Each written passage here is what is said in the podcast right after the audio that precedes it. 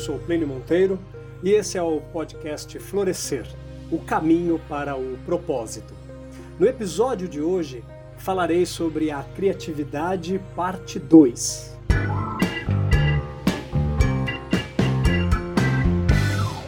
Tanto o físico alemão Albert Einstein quanto o pintor espanhol Pablo Picasso estavam com 26 anos de idade quando chegaram aquelas que seriam suas maiores contribuições para a história, a teoria da relatividade e o cubismo, respectivamente.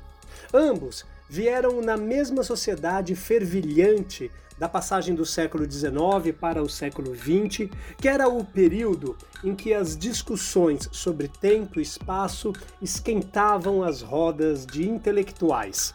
Mas eles não se satisfizeram com as explicações teóricas que circulavam na época.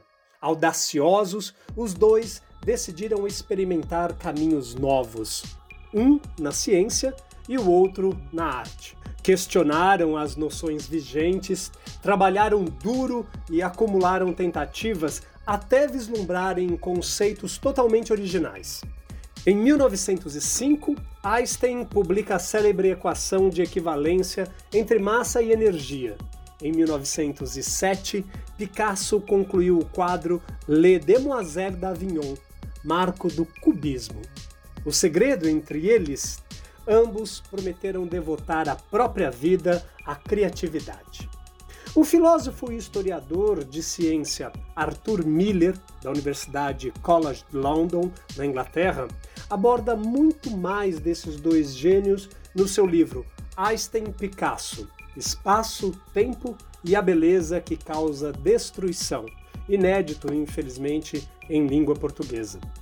Fundamental para o progresso humano, a criatividade tem contribuído com rupturas e transformações nas mais diversas áreas do conhecimento. Vem instigando a curiosidade de filósofos, pensadores e cientistas desde a antiguidade. Platão encarava o ato de criar como uma força superior e transcendental fora do controle do indivíduo. Para o psiquiatra Sigmund Freud, o trabalho criativo era resultado da sublimação de impulsos reprimidos. O matemático Henri Poincaré afirmou que a criatividade revelava parentescos inesperados entre fatos bem conhecidos, mas erroneamente tidos como estranhos uns aos outros. Essencialmente, a criatividade ela pode ser definida como a capacidade de gerar ideias e comportamentos que são surpreendentes, relevantes e úteis a um dado momento.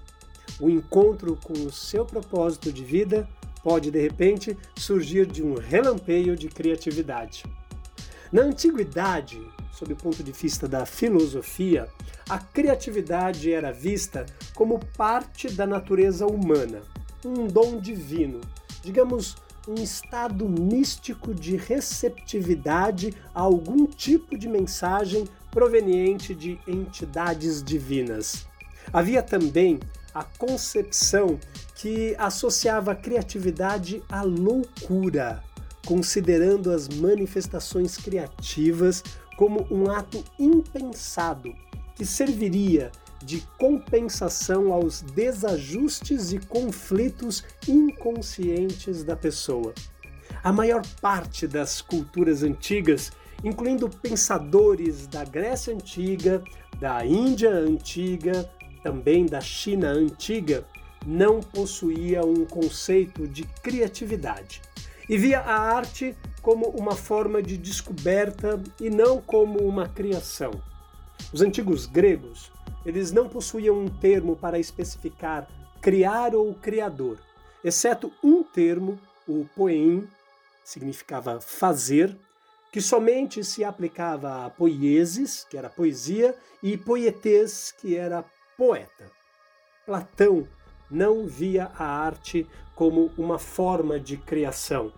Perguntado em seu livro A República se um pintor criaria algo, criava alguma coisa, Platão responde: certamente não, pois ele só imita. Constantemente, argumenta-se que a noção de criatividade surgiu na cultura ocidental através do cristianismo e de sua noção de revelação divina. De acordo com o historiador Daniel Burstein, o primeiro conceito ocidental de criatividade foi a história da criação lá no livro de Gênesis. Entretanto, isso não é criatividade no seu sentido moderno, que só surgiu lá mais adiante no Renascimento. Na tradição judaico-cristã, a criatividade ela é privilégio de Deus. Não se considera que os seres humanos possuem habilidade de criar algo novo, exceto como uma expressão da obra divina. Um conceito similar ao cristão existia também na cultura grega. Por exemplo, as musas, elas eram vistas como mediadoras da inspiração divina. Romanos e gregos possuíam o conceito de um daimon, ou gênio ligado ao divino e que inspirava a criatividade dos seres humanos. Entretanto, nenhum desses conceitos é similar ao conceito moderno de criatividade. E o indivíduo, ele não era naquela época visto como a causa da criação até o surgimento do Renascimento. Foi a partir do Renascimento que a criatividade passou a ser vista não como um componente proveniente do divino, mas como uma habilidade dos grandes homens. Isso pode ser atribuído ao movimento cultural predominante naquela época, chamado de o humanismo, que desenvolveu uma visão de mundo fortemente centrado no indivíduo e valorizou o intelecto e a realização individual. Desta filosofia nasceu o homem renascentista, um indivíduo que corporifica os ideais renascentistas na sua eterna busca por conhecimento e por criatividade. Um dos seus mais conhecidos exemplos foi Leonardo da Vinci. Entretanto, essa mudança foi gradual e só se tornou patente a partir do Iluminismo. Por volta do século XVIII, a palavra criatividade, principalmente ligada ao campo da estética, estava relacionada ao conceito de imaginação. Aí, a esse momento, ela se torna um pouco mais frequente. Nos escritos de Thomas Hobbes, a imaginação se tornou um elemento chave da cognição humana e a criatividade, como objeto próprio de estudo, somente começou a emergir seriamente no final do século XIX, com um aumento do interesse pelas diferenças individuais devido à chegada do darwinismo. William Duff foi um dos primeiros a identificar a imaginação como uma qualidade de gênio, tipificando a separação entre talento, aquele produtivo, porém não gerando conhecimento novo, do conceito de gênio. O potencial criativo, ele é inerente ao ser humano. Tanto a originalidade quanto a utilidade das ideias variam dos níveis básicos de criatividade, ou seja, da solução bem-sucedida dos problemas cotidianos. Até aquela criatividade excepcional presente nas produções artísticas e científicas também faz parte desse contexto. No entanto, a sua manifestação varia de pessoa para pessoa. Mas uma coisa é certa: as ideias, para serem consideradas geniais, elas passam pelo crivo da sociedade. Poucos indivíduos apresentam uma criatividade tal que provoque um impacto duradouro ou profundo nos outros. Uma das razões seria o fato de que nem todos adquirem a perícia necessária para fazer contribuições genuínas em algum domínio. Uma coisa é ser um pintor de domingo que cria paisagens razoáveis. Outra é produzir pinturas que são exibidas, vendidas e criticadas. Essa perícia seria o resultado da combinação de trabalho, traços de personalidade, domínio da técnica e meio favorável. Tal conjunto de fatores contribui então para que a criatividade extrapole o âmbito individual e repercuta na sociedade. O indivíduo criativo pode somente trabalhar com os materiais que estão disponíveis em um dado tempo e lugar. Isaac Newton não poderia ter surgido na Grécia Antiga porque a ciência e a matemática daquela época não estavam suficientemente avançadas. As condições sociais, culturais, econômicas e políticas determinam a magnitude da criatividade. Algumas circunstâncias encorajam o desenvolvimento do potencial criativo ou apoiam a expressão desse potencial. Outras agem negativamente, como a guerra e a instabilidade política, por exemplo. A trajetória do gênio Wolfgang Amadeus Mozart serve de exemplo. Desde cedo, ele havia demonstrado um talento especial para a música. Aos quatro anos de idade já tocava cravo e violino, e aos cinco compôs seus primeiros minuetos. Além da aptidão musical, outros fatores contribuíram para sua excepcional criatividade. Seu pai e seu tio eram músicos, ele teve a oportunidade de viajar pelo mundo e, sobretudo, viveu numa cidade e numa época em que a música era valorizada e os grandes compositores reconhecidos. Mozart dificilmente nasceria numa comunidade brasileira no final do século XX. A personalidade também desempenha um papel essencial. Estudos revelam que as pessoas criativas apresentam características em comum. Os traços pessoais são mais ou menos parecidos. A criatividade geralmente está associada à independência de pensamento, à persistência, à curiosidade, à ousadia e ao inconformismo, entre outros tantos fatores. Além disso, os criativos apresentam uma motivação intrínseca para a realização da tarefa e sentem um prazer imenso em fazer o que estão fazendo. São pessoas com um amplo conhecimento e domínio da técnica e que não se restringem à sua área de atuação. Os criativos compartilham também de um rol de habilidades chamadas habilidades cognitivas, são fluência de ideias, flexibilidade, ou seja, aquela capacidade de poder aceitar conceitos novos, a originalidade e a atenção aos detalhes. Segundo o professor da Universidade de São Paulo e especialista em crítica genética, Felipe Willemart, a criatividade exige uma capacidade de questionar todo o quadro de possíveis significados existentes sobre uma determinada matéria, a fim de propor conceitos novos. Isso exige um distanciamento daquilo que foi aprendido e que foi incorporado. Os criadores eles levam em conta o que foi feito antes, mas não assumem uma atitude resignada. Eles querem abrir outras portas. Para entender o processo criativo dentro da mente, muitos especialistas ainda usam a clássica divisão em etapas, que seria preparação, incubação, iluminação e verificação. A fase de preparação, como o próprio nome já diz, envolve a reflexão sobre o problema e os elementos que são relevantes. É o período em que a mente acumula informações. Segue-se então um período de pausa, em que você deixa de focar conscientemente os dados disponíveis, e aí nós estamos então no chamado processo de incubação, já que não se encontra mais nenhuma solução satisfatória.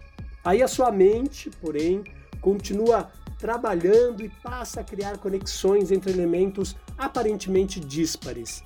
Vem então o momento do eureka, aquela iluminação, o ponto máximo da inspiração, quando você enxerga a saída possível para o seu problema a partir de uma composição de informações completamente original. E por fim, a fase de verificação, ou seja, o momento de trabalhar e lapidar a nova ideia e checar se ela funciona ou não. Hoje, sabe-se que essas fases não se sucedem de modo linear, mas sim que interagem entre si de forma bem complexa. A inspiração, por exemplo, está presente em todo o processo criativo. Não existe um momento mágico, nem a gênese do projeto, nem no final da produção. Foi-se o tempo de acreditar que as ideias geniais aparecessem de repente na mente dos indivíduos privilegiados e que basta para poder concretizá-las. Esse, inclusive, é também o entendimento de Cecília Almeida Sales, uma pesquisadora da PUC de São Paulo e também especialista em crítica genética. Ela fala que a criação é resultado de trabalho. As ideias, elas vão ganhando forma aos poucos, há desvios ao longo do processo e também a interferência do acaso. Um telefonema, por exemplo, ele pode surgir e sugerir para um escritor uma frase, por exemplo. Apesar de as boas sacadas aparecerem durante todo o projeto, as origens da inspiração não são simples de serem perscrutadas. A inspiração, ela está relacionada a processos do pensamento que ocorrem no nível do pré-consciente. O pré-consciente, na definição freudiana, é aquela parte do inconsciente a qual nós temos acesso e que inclui lembranças de experiências e sensações, como cheiros de alguns perfumes e impressões de viagens, por exemplo. São essas informações que a mente acessa de forma aleatória quando desenvolvemos um trabalho criativo. Muitas ideias vêm em sonho quando a mente recupera cenas e imagens diversas e começam a fazer conexões inesperadas entre elas. A criatividade ela é proporcional ao repertório do indivíduo. Um rico banco de dados significa maior possibilidade de rearrumações significativas de informações. A mente ela calcula qual é a melhor jogada a partir da maior taxa de informação com a menor redundância. Então, por isso, os especialistas sugerem que as pessoas busquem enriquecer aquele banco de dados com atividades que despertem a imaginação e a fantasia e que gerem novas imagens, como a leitura, viagens, atividades artísticas. Algumas das descobertas criativas da ciência se basearam na recombinação de informações já sabidas, como o caso do químico francês Antoine Lavoisier, que descreveu o fenômeno da combustão. Experiências haviam demonstrado que após a queima de um metal, as cinzas que restavam eram mais pesadas que o próprio metal antes da combustão. Na época, acreditava-se que o aumento do peso era causado pelas partículas de fogo que se agregavam ao metal. Para Lavoisier, tal teoria não fazia sentido. Apesar de usar a mesma metodologia que os demais cientistas, ele decidiu pesar o conjunto todo, inclusive o ar, e não só o metal ou as cinzas que formavam. Algo que hoje parecia óbvio, mas que ninguém naquele tempo havia pensado. Então, se a teoria vigente estivesse correta, o conjunto final estaria mais pesado. Mas isso não ocorreu. O peso se manteve. Então, Lavoisier descobriu que as substâncias, ao queimar, não incorporavam as tais partículas de fogo. Ficavam, na verdade, mais pesadas porque absorviam ar. Eureka! Os cientistas não conhecem ainda a fisiologia da criatividade, mas têm algumas pistas. Acredita-se que o potencial criativo humano tenha início na infância. Quando as crianças têm suas iniciativas criativas elogiadas e incentivadas pelos pais, tendem a ser adultos ousados, propensos a agir de forma inovadora. O inverso também parece ser verdadeiro. No entanto, um estudo de 2019 sugere que existem dois ciclos de vida diferentes de criatividade. Um que atinge algumas pessoas no início de sua carreira, e outro, frequentemente, vem acontecendo nas pessoas mais tardiamente, já quase na sua meia-idade, no final de sua vida. Quando as pessoas sabem que suas ações são valorizadas, elas tendem a criar mais. O medo do novo, o apego aos paradigmas são formas de consolidar o status quo. Quando sente que não estão sob ameaça de perder, por exemplo, o emprego, de cair no ridículo, as pessoas perdem o medo de inovar e revelam suas habilidades criativas. Algumas pessoas acreditam que ver a criatividade como habilidade passível de desenvolvimento é um grande passo para o desenvolvimento humano, enquanto outras têm a visão de que a criatividade é uma habilidade inata, ligada a fatores genéticos hereditários. É, portanto, determinista. Há correntes que admitem que a criatividade não tem necessariamente ligação com o quociente de inteligência, o conhecido QI, que ela tem mais afinidade com motivação do que com inteligência. Por outro lado, outras correntes confirmam uma forte correlação entre QI e potencial criativo, especialmente para QIs abaixo de 120 e com uma correlação positiva leve acima de QI 120. Foram propostas várias tentativas de desenvolver um quociente de criatividade de uma forma análoga ao quociente de inteligência. Porém, a maior parte dos critérios de medição da criatividade depende do julgamento pessoal do examinador e por isso é difícil estabelecer um padrão de medição. O mais seguro até o momento, segundo o neurologista Ivan Esquerdo, da Universidade Federal do Rio Grande do Sul, é que os elementos criativos são extraídos da memória tanto a memória de trabalho, aquela que retém as informações durante um curto período, quanto da memória de longo prazo. No entanto, diz ele que existem pessoas com transtornos na memória de trabalho que apresentam uma excepcional capacidade criativa, como os esquizofrênicos. Essa afirmação foi muito bem retratada com o personagem do matemático John Nash, John Forbes Nash, no filme Uma Mente Brilhante, que apesar da grande esquizofrenia, era capaz de fazer associações incríveis de ideias. Ainda nessa linha de análise, outros que têm falha na memória de trabalho e que costumam ser bastante criativos, por incrível que pareça, são os depressivos. Grandes expoentes das mais diversas áreas sofreram com doenças de ordem mental. Ludwig van Beethoven ia de um energético criativo à melancolia profunda com pensamentos suicidas. Machado de Assis era melancólico. Vincent van Gogh, depressivo, bipolar, melancólico, epilético, que acaba finalmente se suicidando. Um dos maiores escritores americanos, Ernest Hemingway, era depressivo e se mata com a mesma pistola que o seu pai se suicidou quando ele tinha 29 anos de idade. Clarice Lispector teve depressão pós-parto e sofria de esquizofrenia. O citado John Forbes Nash estudou a teoria dos jogos, a geometria diferencial e as equações diferenciais parciais, mas sofria de esquizofrenia e depressão, além de possuir baixa autoestima. E tantos outros, como o DJ Alok, a Bruna Marquezine, Demi Lovato, também retratam episódios depressivos em sua vida, em suas carreiras. Talvez seja essa a única relação que se possa fazer seguramente entre biologia e criatividade. O período em que saem da fossa parece ser a fase de maior explosão criativa. Sentem inspiração para poemas, esculturas, músicas.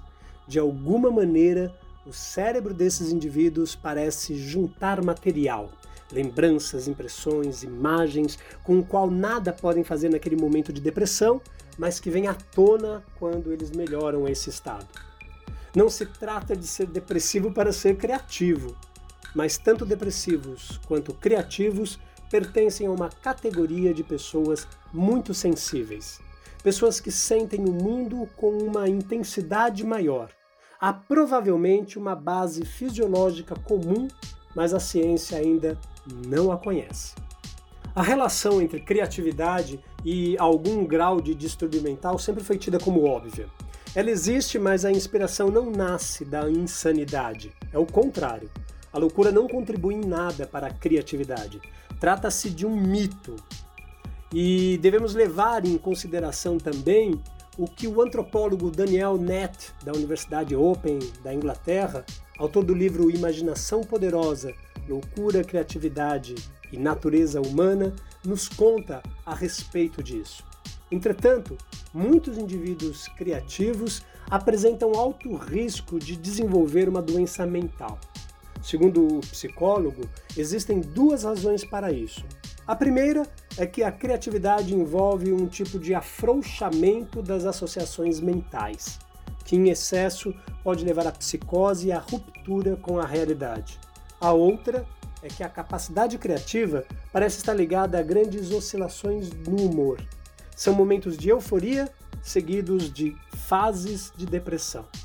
A melhor maneira de livrar-se dos bloqueios à criatividade é buscar ambientes estimulantes onde seja possível se expressar livremente e testar diferentes meios e perspectivas. O ócio também é fundamental.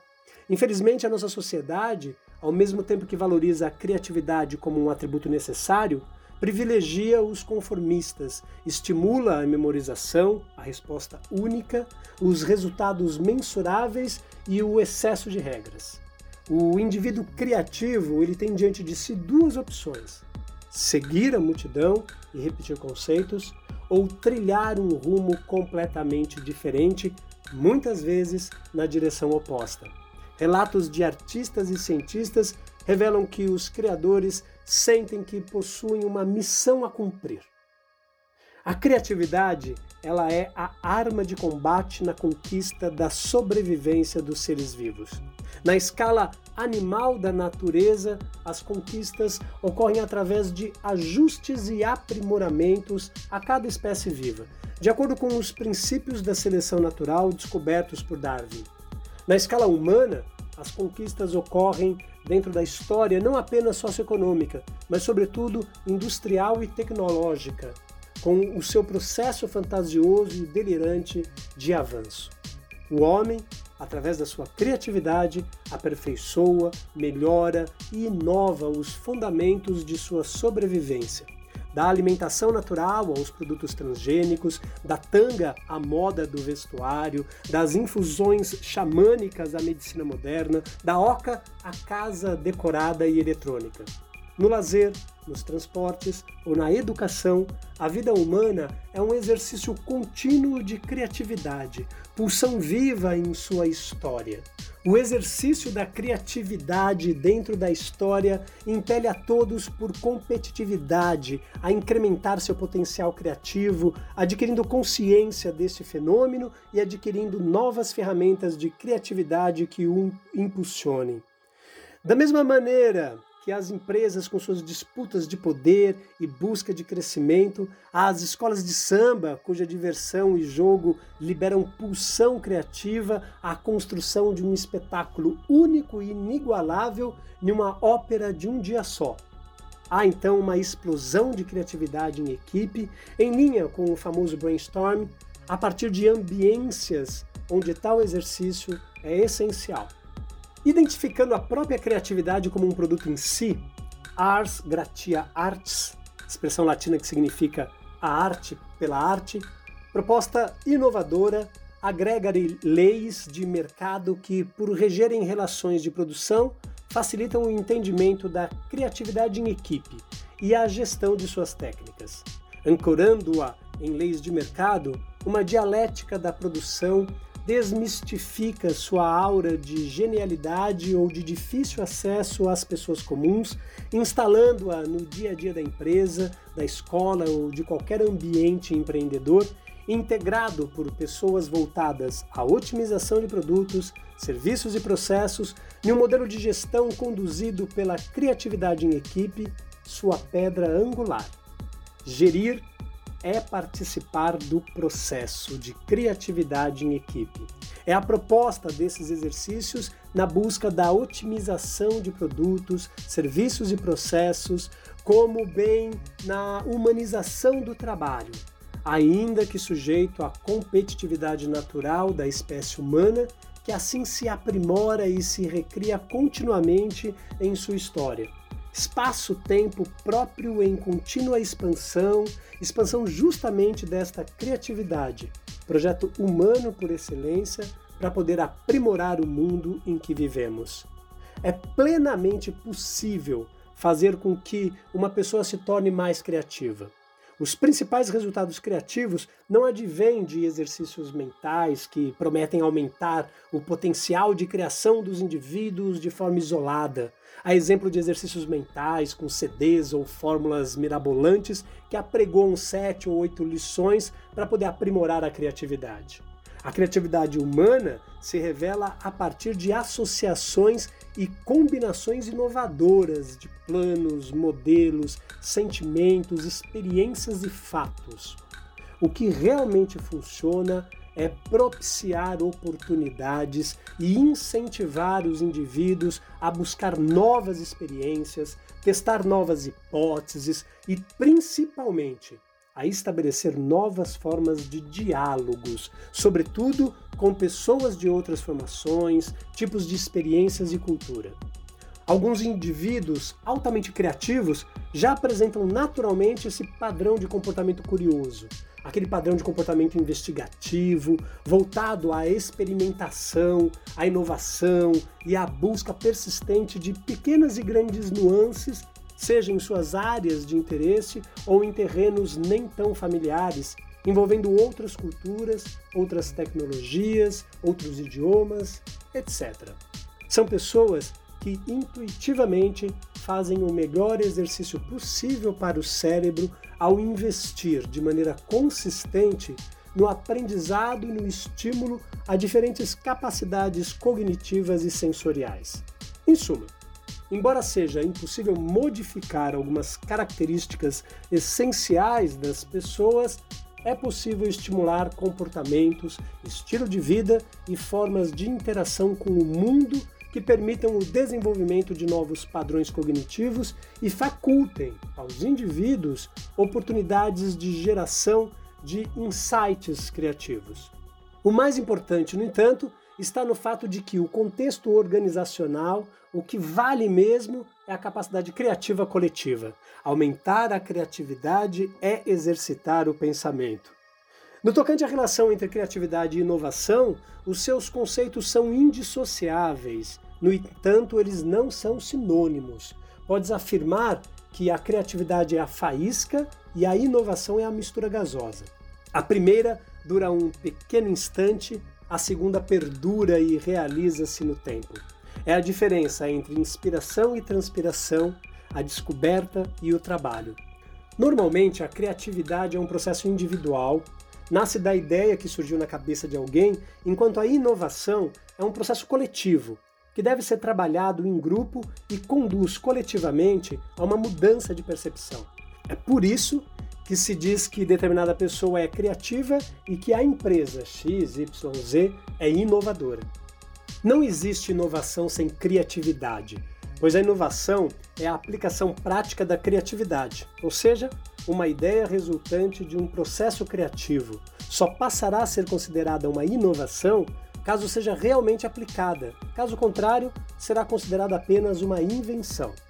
Citando Larry Hurst, um dos antigos chairmen da IBM, invenção é transformar dinheiro em ideias. Inovação é transformar ideias em dinheiro. Inovação tem, então, esse caráter de concretização, que só assim poderá gerar criação de valor. O conceito de criatividade é aplicável fora do contexto empresarial, podendo ser utilizado para caracterizar, por exemplo, os indivíduos na sua esfera não profissional. A coisa mais importante é criar, dizia Picasso. Nada mais importa, a criação é tudo. Que venha então a inspiração. Lembre-se que o propósito demarca a interpretação entre o humano e o seu incrível mundo. Traduz-se no porquê fazemos o que fazemos. Para saber o conteúdo de minhas palestras, acesse o meu site www.pliniomonteiro.com ou siga-me no Instagram, plinio.monteiro.com palestras. Nos vemos em breve. Até lá!